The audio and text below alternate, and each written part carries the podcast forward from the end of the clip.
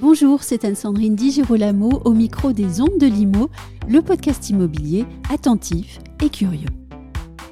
L'ancien ministre de l'Environnement Brice Lalonde et le député Antoine Armand ont donné une conférence chez Équilibre des énergies le 19 avril pour poser la question de la massification des rénovations en faveur de l'environnement. Parmi les sujets évoqués, celui de savoir comment faire pour accélérer le rythme, comment prioriser et comment trouver l'équilibre entre les objectifs quasi contradictoires de la préservation du climat, la décarbonation et les économies d'énergie. À la sortie de cette conférence, j'ai pu leur poser quelques questions, notamment celle de savoir si une réforme du droit de la copropriété est réellement nécessaire. Voici leurs réponses. Brice Lalonde, bonjour. Bonjour. Antoine Armand, bonjour. Bonjour.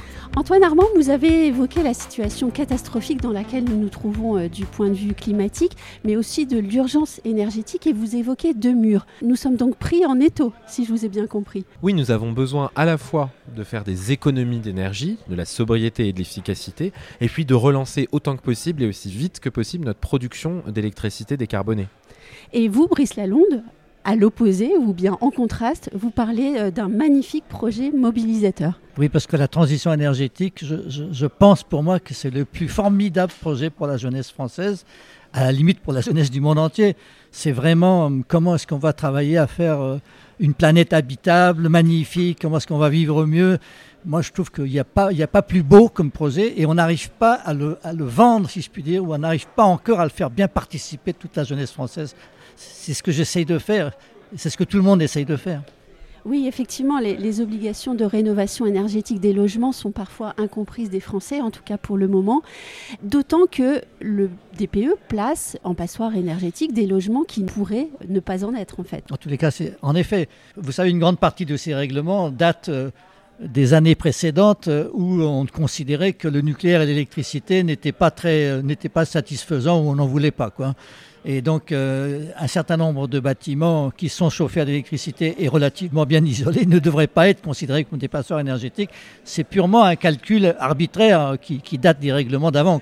Antoine Armand, lorsque le ministre du Logement, Olivier Klein, annonce une réforme de la formation des diagnostiqueurs, Qu'est-ce que vous pensez de ces imprécisions et de ces flottements à un moment même où on a besoin d'avancer? Je, je, pense que bien sûr on a besoin d'avancer, mais on a besoin aussi de prendre le temps.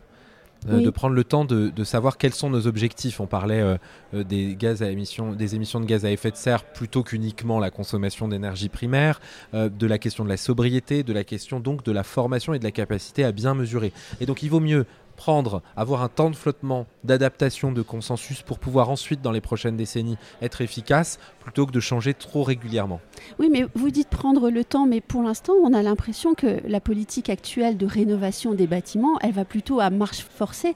Est-ce que donc elle est construite selon la bonne méthode? Je pense qu'elle a eu le très grand mérite de massifier et de faire que tout le monde, qu'aujourd'hui, euh, on parle de rénovation énergétique et que ça intéresse tout le monde. Et c'est une, chose indispensable puisque le comportement individuel sera le premier moteur de la réussite de, ce chantier-là. Ensuite, il faut maintenant qu'on devienne beaucoup plus efficace. Et donc ça passera par la priorité donnée euh, à la réduction euh, de l'empreinte carbone. Ça passera par aussi la capacité à cibler des logements les plus énergivores, les personnes les plus en demande.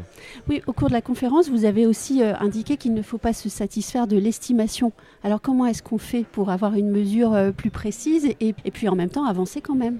Eh ben, on, fait ce que le, décret qui est sorti récemment permet de faire, c'est-à-dire de collecter des données individuelles, anonymisées, pour avoir tout simplement ce qu'on aurait dans toutes les industries, un retour d'expérience, et savoir ce qui s'est passé pour des gens qui ont fait tel ou tel geste de rénovation. Est-ce qu'ils ont effectivement économisé de l'énergie? Est-ce qu'ils ont réduit leur consommation ou pas?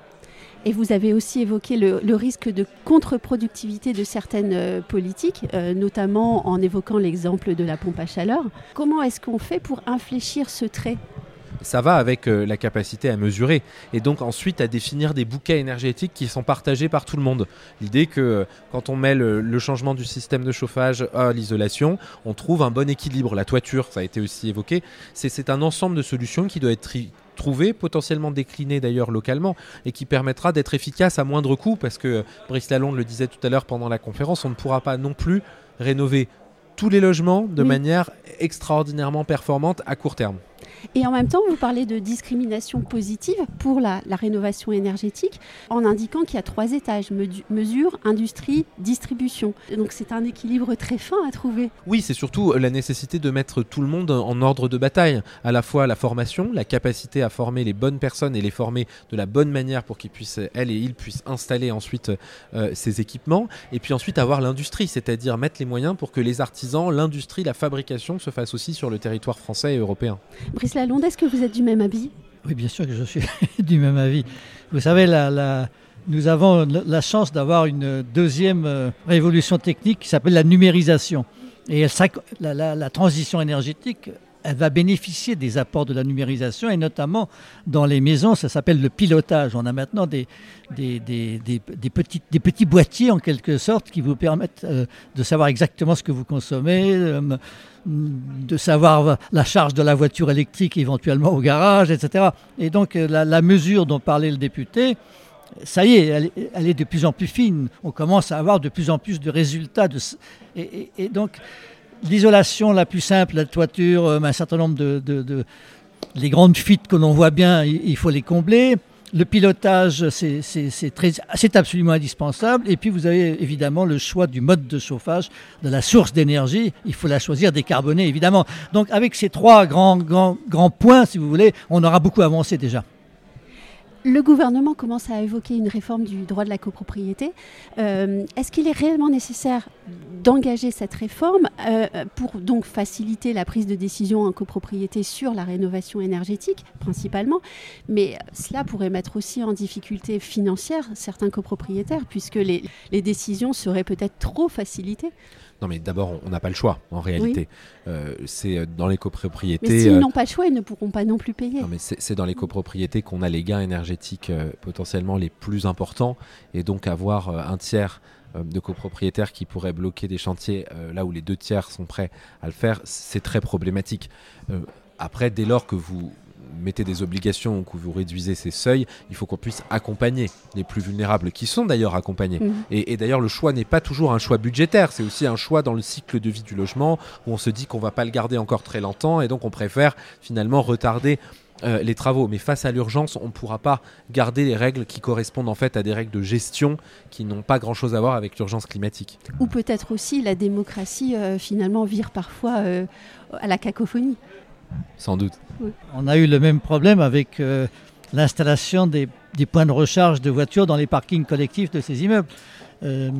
N'importe qui pouvait bloquer en quelque sorte la volonté de ceux qui avaient des voitures électriques et qui avaient besoin de mettre un borne de recharge. La loi y a pourvu maintenant, ça y est. Et une dernière question, puisque cette année Ma Prime Adapt va être lancée. Elle va faciliter l'adaptation des logements au vieillissement de notre population, qui est très important. Mais d'un autre côté, on a la rénovation énergétique avec d'autres aides, comme Ma Prime Rénov ou les C2E. Est-ce qu'il ne faudrait pas conjuguer les efforts et les aides de ces deux chantiers importants de rénovation en France? Si, et d'ailleurs, le gouvernement ne fait pas de choix entre les deux. Il, simplement, il crée ma prime adapt. Mais il les sépare parce qu'il y a des travaux qui ne sont pas du tout de l'ordre de la rénovation. Quand vous mettez euh, un escalier, enfin quand vous mettez un monte-charge, un monte-personne qui permet de continuer à vivre dans son logement ou que vous revoyez euh, la hauteur des sols pour que vous puissiez passer avec un fauteuil, c'est des choses absolument indispensables. C'est du maintien à domicile, c'est du bien-être pour les personnes, c'est des économies aussi de logement, de place dans les EHPAD. Tout ça est vital et donc il ne faut pas opposer les deux situations. Puis en plus de ça, regardez, euh, avec depuis le Covid, on travaille de plus en plus à domicile. Et donc la rénovation énergétique, euh, l'adaptation aux personnes handicapées, eh ben, il y a aussi maintenant le travail à domicile. Tout est en train de changer. Un grand merci à tous les deux. Merci beaucoup.